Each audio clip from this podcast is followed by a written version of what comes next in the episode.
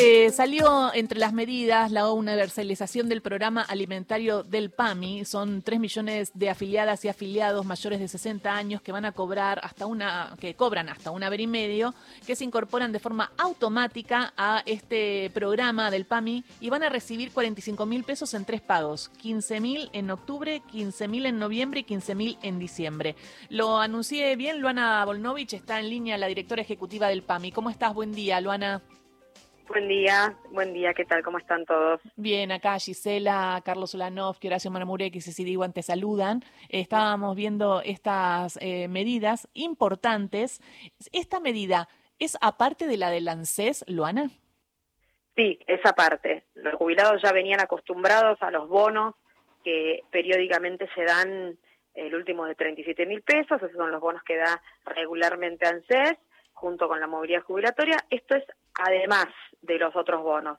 Esto es para los afiliados del PAMI, bueno, que son la inmensa mayoría de los jubilados, pero es para los afiliados del PAMI. Todos los afiliados, como bien decías vos, todos los afiliados del PAMI que cobren hasta un haber y medio, los jubilados y las jubiladas que cobran hasta un haber y medio, automáticamente forman parte, los incorporamos al programa alimentario PAMI, que si bien es un programa que existe hace mucho tiempo, desde 1992, lo estamos reforzando muchísimo ahora, no solo en el monto del dinero mensual, sino también en el alcance, porque ahora llega a 3 millones de personas, y de forma automática. Eh, es decir, los jubilados y las jubiladas que tienen más de 60 años son afiliados de PAMI y cobran hasta un haber y medio, no tienen que hacer nada. Por ser afiliados, van a ver que cuando vayan a cubrir, eh, cobrar la jubilación, van a tener un ítem, eh, un ítem que dice apoyo al refuerzo alimentario PAMI, de 15 mil pesos. Eh, eso es el refuerzo que estamos haciendo en el PAMI para todos los jubilados y las jubiladas. Eh, que cobran hasta un haber y medio. Voy a dar el WhatsApp por si alguien tiene también alguna duda, algún jubilado o jubilada que quiera hacerle una pregunta a Luana Volnovich, la directora ejecutiva del PAMI, también eh, lo puede hacer. Y este programa alimentario, que es muy importante, se junta con el de medicamentos gratis, que la verdad es único en Latinoamérica, ¿no? El PAMI, la gestión y esto de eh, lo que empezaron a hacer en tu gestión, Luana, de hacer de dar 3.500 productos de manera gratuita. Y, por ejemplo, el otro día también el papá de una amiga que está con una situación de salud mental muy difícil y tiene PAMI, tuvo acceso y tiene acceso a un tratamiento en La Matanza con INECO sobre la salud mental. Esto es un estado presente. Eh, digo, ¿cómo, ¿cómo lo ves y cómo está trabajando el PAMI en ese sentido? Bueno, sí, no solo que los jubilados y las jubiladas, las personas mayores de 60 años son las personas que más consumen medicamentos, por lo cual obviamente el consumo es enorme, sino que además el PAMI tiene, para que te des una idea, el 50% de los pacientes oncológicos que existen en la Argentina son afiliados de PAMI. Un tercio de los pacientes que requieren diálisis, estos días que se habló, de la diálisis por el tema de, la chica esta que estaba enferma, mm. eh, los que son tratamientos carísimos, eh, un tercio de los pacientes están en el PAMI. Es decir, nosotros no solo tenemos los pacientes que más medicamentos consumen solamente por la edad, porque todos nosotros a partir de los 60, 65 empezamos a consumir más medicamentos, sino también los pacientes que tienen situaciones más problemáticas muchas veces, con tratamientos carísimos y costosos, que bueno, la verdad que nosotros eh, estamos orgullosos en lo que es cobertura de medicamentos porque Ahí se nos fue Luana. A ver, estábamos hablando con la titular del PAMI, nos decía que están orgullosos de estos 3.500 productos que se dan de manera eh, gratuita. Y la siguiente pregunta para mí va a ser, bueno, ¿cómo se imaginaba un Estado sin el PAMI? ¿no? ¿Cómo sería una Argentina sin el PAMI? Eh, esto si retomamos la conversación, se lo voy a, preguntar a la titular y además seguramente hay algún oyente jubilado o jubilada que tiene una pregunta, así que la puede hacer a nuestro WhatsApp. Sí, el 113870-7485, ese es nuestro número de WhatsApp. 113870 7485, como así también pueden hacer eh, sus preguntas en nuestro contestador, el 0810 2220870. Lo interesante también de esta gestión del PAMI que me, llama mucho la atención y tiene que ver con la libertad, porque hay personas que hablan mucho de la libertad, pero esta es una decisión con libertad, es que antes eh, un jubilado no podía elegir el médico. Y a partir de hace un año atrás se empezó con el programa La Libertad de Elegir, en donde el jubilado o jubilada elige a su médico. Y qué más lindo que el derecho de poder elegir a tu médico, ¿no? Y en algunos casos poder inclusive estar en la misma cartilla los dos los, los dos integrantes de una pareja o inclusive que puedan ser de una familia, ¿no? Este, hay algunos eh, médicos que atienden la cartilla de PAMI que también pueden ser doctores de cabecera. También es importante eso, ¿no? 56 millones de turnos ya han dados. Claro, donde pudieron elegir. Es muy importante eso. Bueno, el trabajo también territorial que tiene PAMI, ¿no? Porque recordemos eso, PAMI es todo el país. Sí, y entonces la pregunta, Luana, que estábamos hablando de los medicamentos gratis, del programa alimentario y esto, y, frente al debate que se está dando en la campaña electoral y que propone el líder de ultraderecha Javier Milei eh, de no Estado, no Estado, me pregunto, ¿qué pasaría en la Argentina si no existiera el PAMI? ¿Andás por ahí? Luana. Bueno, no la. Eh, se supone que nos está escuchando. A ver, sí, ahí estoy hablando. Hola.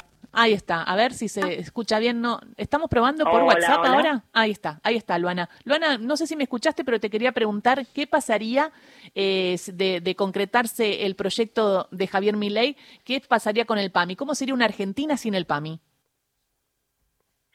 Bueno, la verdad que sería una tragedia para todos los argentinos, pero sin duda alguna para los adultos mayores aún más, eh, para la salud de los adultos mayores aún más. Creo que después de la pandemia quedó en evidencia que cuando se trata de salud de los adultos mayores más, eh, es imposible pensar que un jubilado, una jubilada podría afrontar eh, individualmente los gastos que implica la salud de los adultos mayores. Sin ir más lejos, un afiliado hoy se ahorra en promedio en la Argentina 17.500 pesos solo por los medicamentos gratis la cobertura de medicamentos eh, eh, de, PAMI. Eh, solo los la inversión que el PAMI hace por jubilado, por mes, para los, las consultas de especialistas, los estudios, las cosas simples, no te estoy hablando de una cirugía de alta complejidad. La consulta de todo el día, las prácticas de todo día, una inversión de 17.500 pesos por afiliado por mes todos los días. O sea, imagínate que un afiliado, si no tuviera la posibilidad, y una prepaga en la Argentina para un adulto mayor sale entre 100 y 200 mil pesos. Mm. Es decir, que eh, es impensado pensar la salud de adultos mayores, que son los grandes consumidores, desde la lógica del mercado.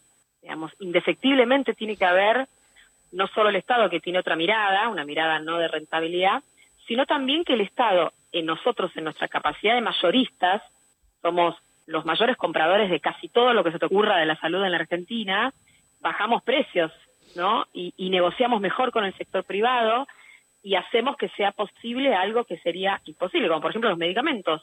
¿Por qué podemos mantener la política de medicamentos y además aumentarla? Porque hemos, hemos eh, incorporado nuevas drogas al Bademecum de medicamentos gratis porque es sustentable porque bajamos los precios de los medicamentos. O sea, hay un Estado que está negociando... Eh, hay un Estado que está negociando más eficientemente, eh, decís, y en ese sentido, ¿qué te pasa cuando escuchas a mi ley y la posibilidad también de, esos votantes que quieren un cambio, pero que el cambio sería eh, sin un Estado? Bueno, por eso yo creo que los adultos mayores, que de hecho no sé si tienen tantas ganas de votar a mi ley, o por lo menos de las conversaciones que tengo, no sé si son el sector que más está esperanzado con la idea violenta y drástica de destruir el Estado, porque creo que hay algún grado de toma de conciencia de que el PAMI es importante para la salud. de Mira, si yo es un número que yo lo digo siempre, vos agarras el presupuesto de PAMI, yo agarro hoy el presupuesto de PAMI y lo distribuyo por la cantidad de afiliados, 5 cinco millones de afiliados, me daría para darle a cada uno 24 mil pesos por mes agarro hoy el presupuesto, lo que me entra, ¿no? Lo que entra todos los meses y lo distribuyo, es decir, destruyo el Estado, destruyo el PAMI y le digo a la gente, bueno, ustedes van a ser más eficientes que yo para administrar los recursos, significaría que el jubilado con, con un voucher de 24 mil pesos tendría que ir al sistema de salud a comprarse los remedios, a conseguir una obra social o una prepaga, a, a tener consultas médicas. Es imposible, sería impensado. Es decir, sería una tragedia para la salud de los mayores. Y hay gente de todas las partes del mundo que vienen a ver la experiencia del PAMI porque es un dispositivo, la verdad que novedoso, en materia de acceso a la salud y en la Argentina, o sea, reconocidos afuera, pero sin embargo en la Argentina hay una discusión como atrasada, ¿no? Que tiene que ver con que si el PAMI o el Estado tiene que ser o no eh, los organismos que resuelvan los problemas de salud de la gente.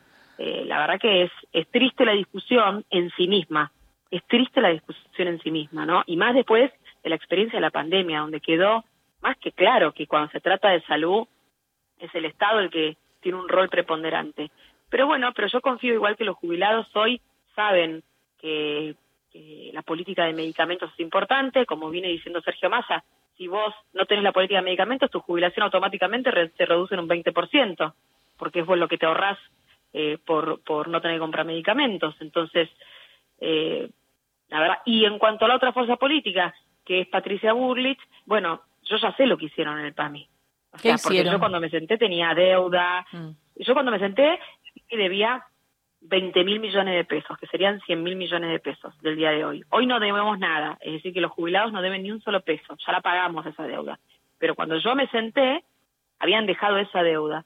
Eh, y cuando yo me senté, habían quitado los medicamentos a los jubilados. Cuando yo me senté, no había un turno para un cardiólogo ni que ni patadas, porque habían generado un sistema que se llamaba Capita, que lo que generaba era que no había estímulos para dar turnos para los médicos y prestadores, se pagaba migajas, entonces eh, no había turno médico, no había medicamentos, eh, eh, y, sin embargo, vos decís, achicaron tanto la obra social, seguramente entonces tienen un montón de ahorros.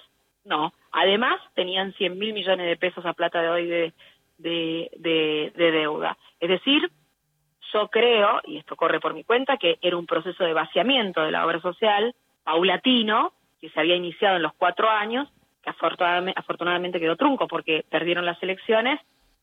Y Milei tiene una propuesta más radical, ¿no? No es ir vaciando una obra social de poquito, sino destruirla de un tirón, parecería ser, ¿no?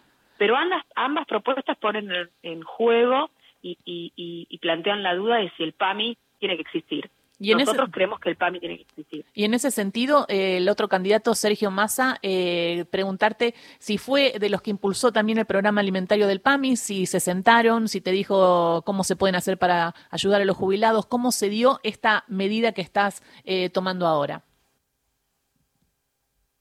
Bueno, Sergio es, un, es una persona que viene de la seguridad social, así que él conoce mucho estos temas, ¿no? Él fue eh, fue parte del ANSES y, generó una transformación enorme en el organismo. Así que entre los que manejamos temas de seguridad social eh, es fácil comunicarnos, ¿no? Porque la verdad que es una persona que sabe mucho los temas y lo llamás y le decís, che, tengo una idea, sabe.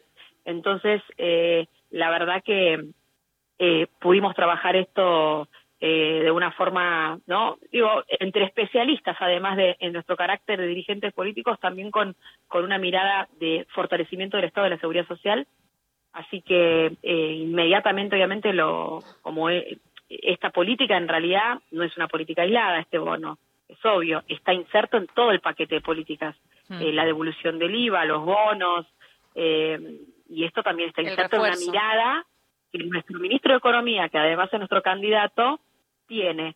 Ahora, lo que nosotros necesitamos son cuatro años más de PAMI, porque yo te quiero decir que hicimos reformas que no se hacían hace 52 años algunas y otras que se habían hecho, que revertían la situación del gobierno de Macri, pero la verdad es que uno, cuatro años no alcanza para revertir eh, temas tan estructurales. Necesitamos que medicamentos gratis, libertad de elegir y en los programas alimentarios como el que estamos haciendo ahora se consoliden. Eh, y para eso, obviamente, que yo confío en Sergio Massa, digamos, para llevarlo adelante, ¿no? Por lo menos yo individualmente estoy segura que una persona que viene de la seguridad social y cree en el Estado eh, va a profundizar estos tres ejes que son los que nosotros venimos trabajando. Eh, Luana, buen día. Em, mientras estábamos tratando de reconectar la comunicación, Gisela decía que el afiliado a PAMI ahora puede elegir médico de cabecera o médico familiar. ¿Cómo es exactamente ese eh, procedimiento? Cuando vos entrabas a PAMI antes, pero esto de toda la vida, el PAMI te daba una hojita y te decía esta es la clínica donde tenés que atenderte. Te imponía un lugar y te decía, bueno, acá te vas a hacer desde la tomografía, la radiografía, la consulta médica, todo te lo ibas a resolver en un médico, en una clínica, y era la que tenías impuesta. Lo que sucedía además es que el PAMI le pagaba a esa clínica con un sistema capitado. ¿Qué significaba? A principio de mes le pagaba un montón de plata. Y después nunca más le preguntaba si atendía uno, diez o cien pacientes. Imagínate que lo que sucedía era que las clínicas no atendían. Y el paciente quedaba rehén de ese sistema, de ese sistema capitado. Nosotros lo que hicimos fue recuperar la idea de la libertad de elegir. Significa que hoy vos podés elegir. Te atendés en este lado, pero si no te gusta, querés hacerte una tomografía en otro lado, te vas a otro lado, como es en el resto del sistema de salud, en el resto de las obras sociales y las prepagas. Pero en el PAMI no era así. Entonces, la libertad de elegir, por empezar, eh, ya le da la herramienta del control y el poder al jubilado, ¿no? Que elige dónde atenderse, que es la mejor forma de controlar al sistema de salud.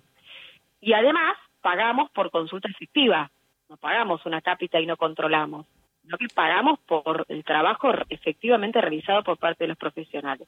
Todo este sistema, que funciona simplemente de una forma muy sencilla para los que conocen el resto de las obras sociales las prepagas, es muy obvio, pero en PAMI no era así, es que cuando necesitas un especialista vas a la cartilla, elegís el especialista, sacás un turno y vas.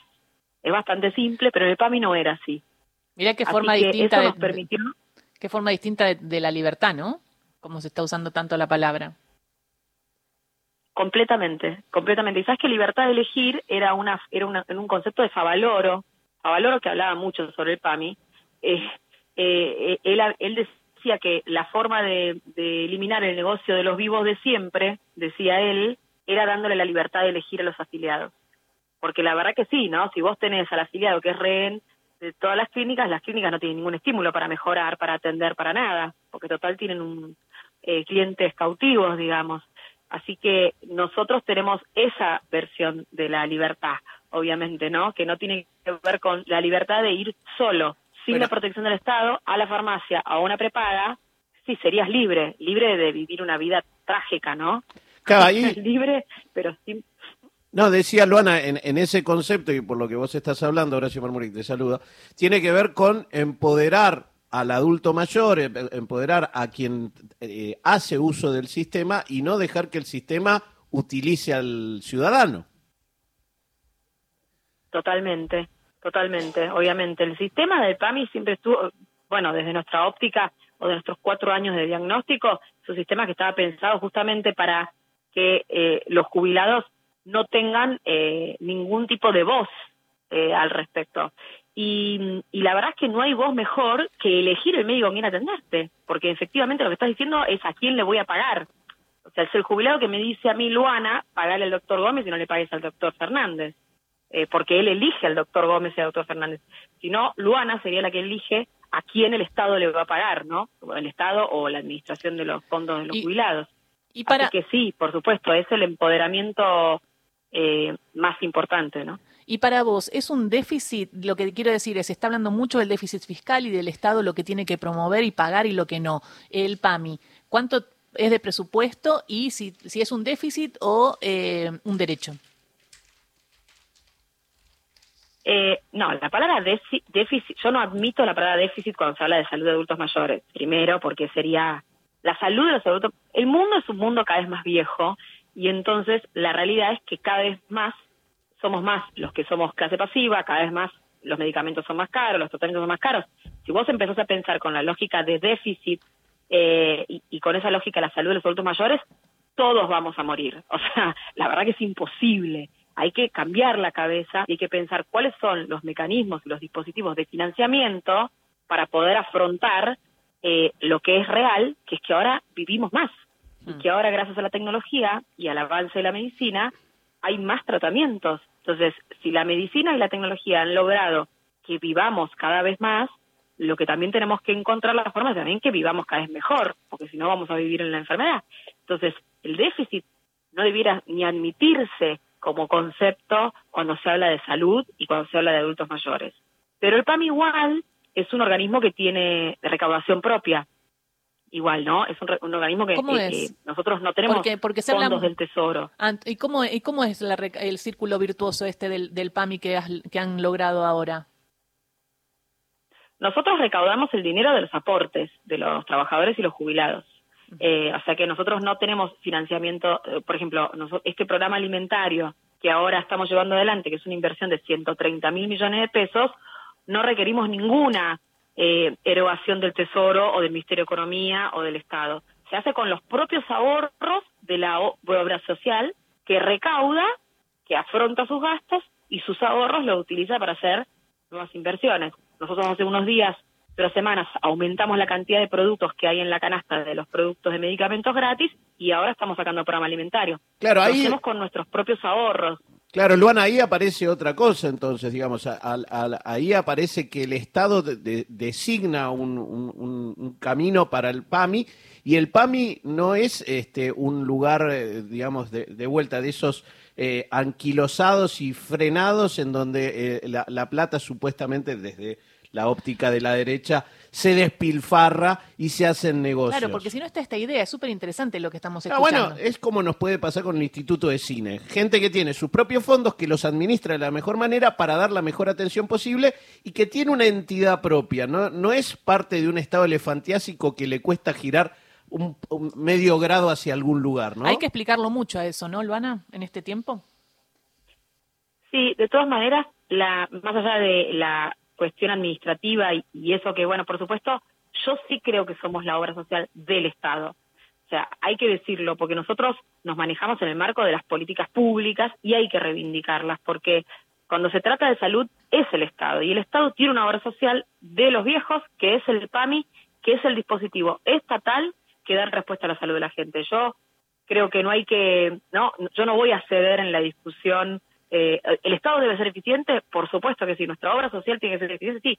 De hecho, nosotros hicimos la administración de esta obra social eficiente porque la gestión anterior, eh, que era el gobierno de Mauricio Macri, que yo escuchaba en sus discursos, yo me acuerdo que era diputada, y hablaban de la reforma del Estado, y que hay que echar a la gente del Estado y que hay que hacer el Estado más eficiente, pero cuando yo me senté en el sillón del PAMI, yo te puedo asegurar que la eficiencia no era un eje de trabajo ahí la administración correcta y transparente de los recursos no era un eje de la gestión. Cuando vos mirás detrás de las bambalinas, lo que tenés es que los que te instalan los discursos de que hay que ser eficiente y que el Estado debe, de que en realidad cuando les toca a ellos, no lo hacen.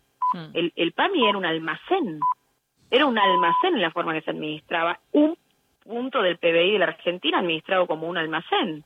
Es decir, por supuesto, obviamente te va a ir mal si administras como un almacén tanta cantidad de dinero y por eso es que lo que les pasó, lo que pasó, que dejaron el organismo con déficit, con deuda y achicado, sin medicamentos y sin turnos médicos.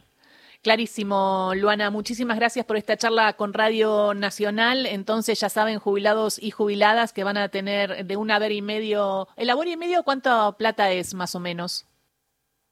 130 mil pesos, más o menos, sin los bonos. Cuando nosotros decimos haber y medio, es sin los bonos, ¿no? O sea, las personas tienen que decir, yo cuánto cobro de haber y medio sin los bonos, ¿no? El haber eh, jubilatorio sin el bono.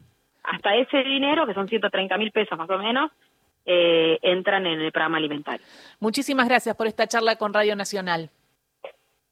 No, gracias a ustedes. Hasta luego. Hasta luego. Luana Volnovich, directora ejecutiva del PAMI, en esta charla sobre la importancia de esta obra social, la reivindicación ¿no? que hace del Estado estuvo eh, interesante también y la eficiencia ¿no? que tiene eficiencia, ¿no? que tiene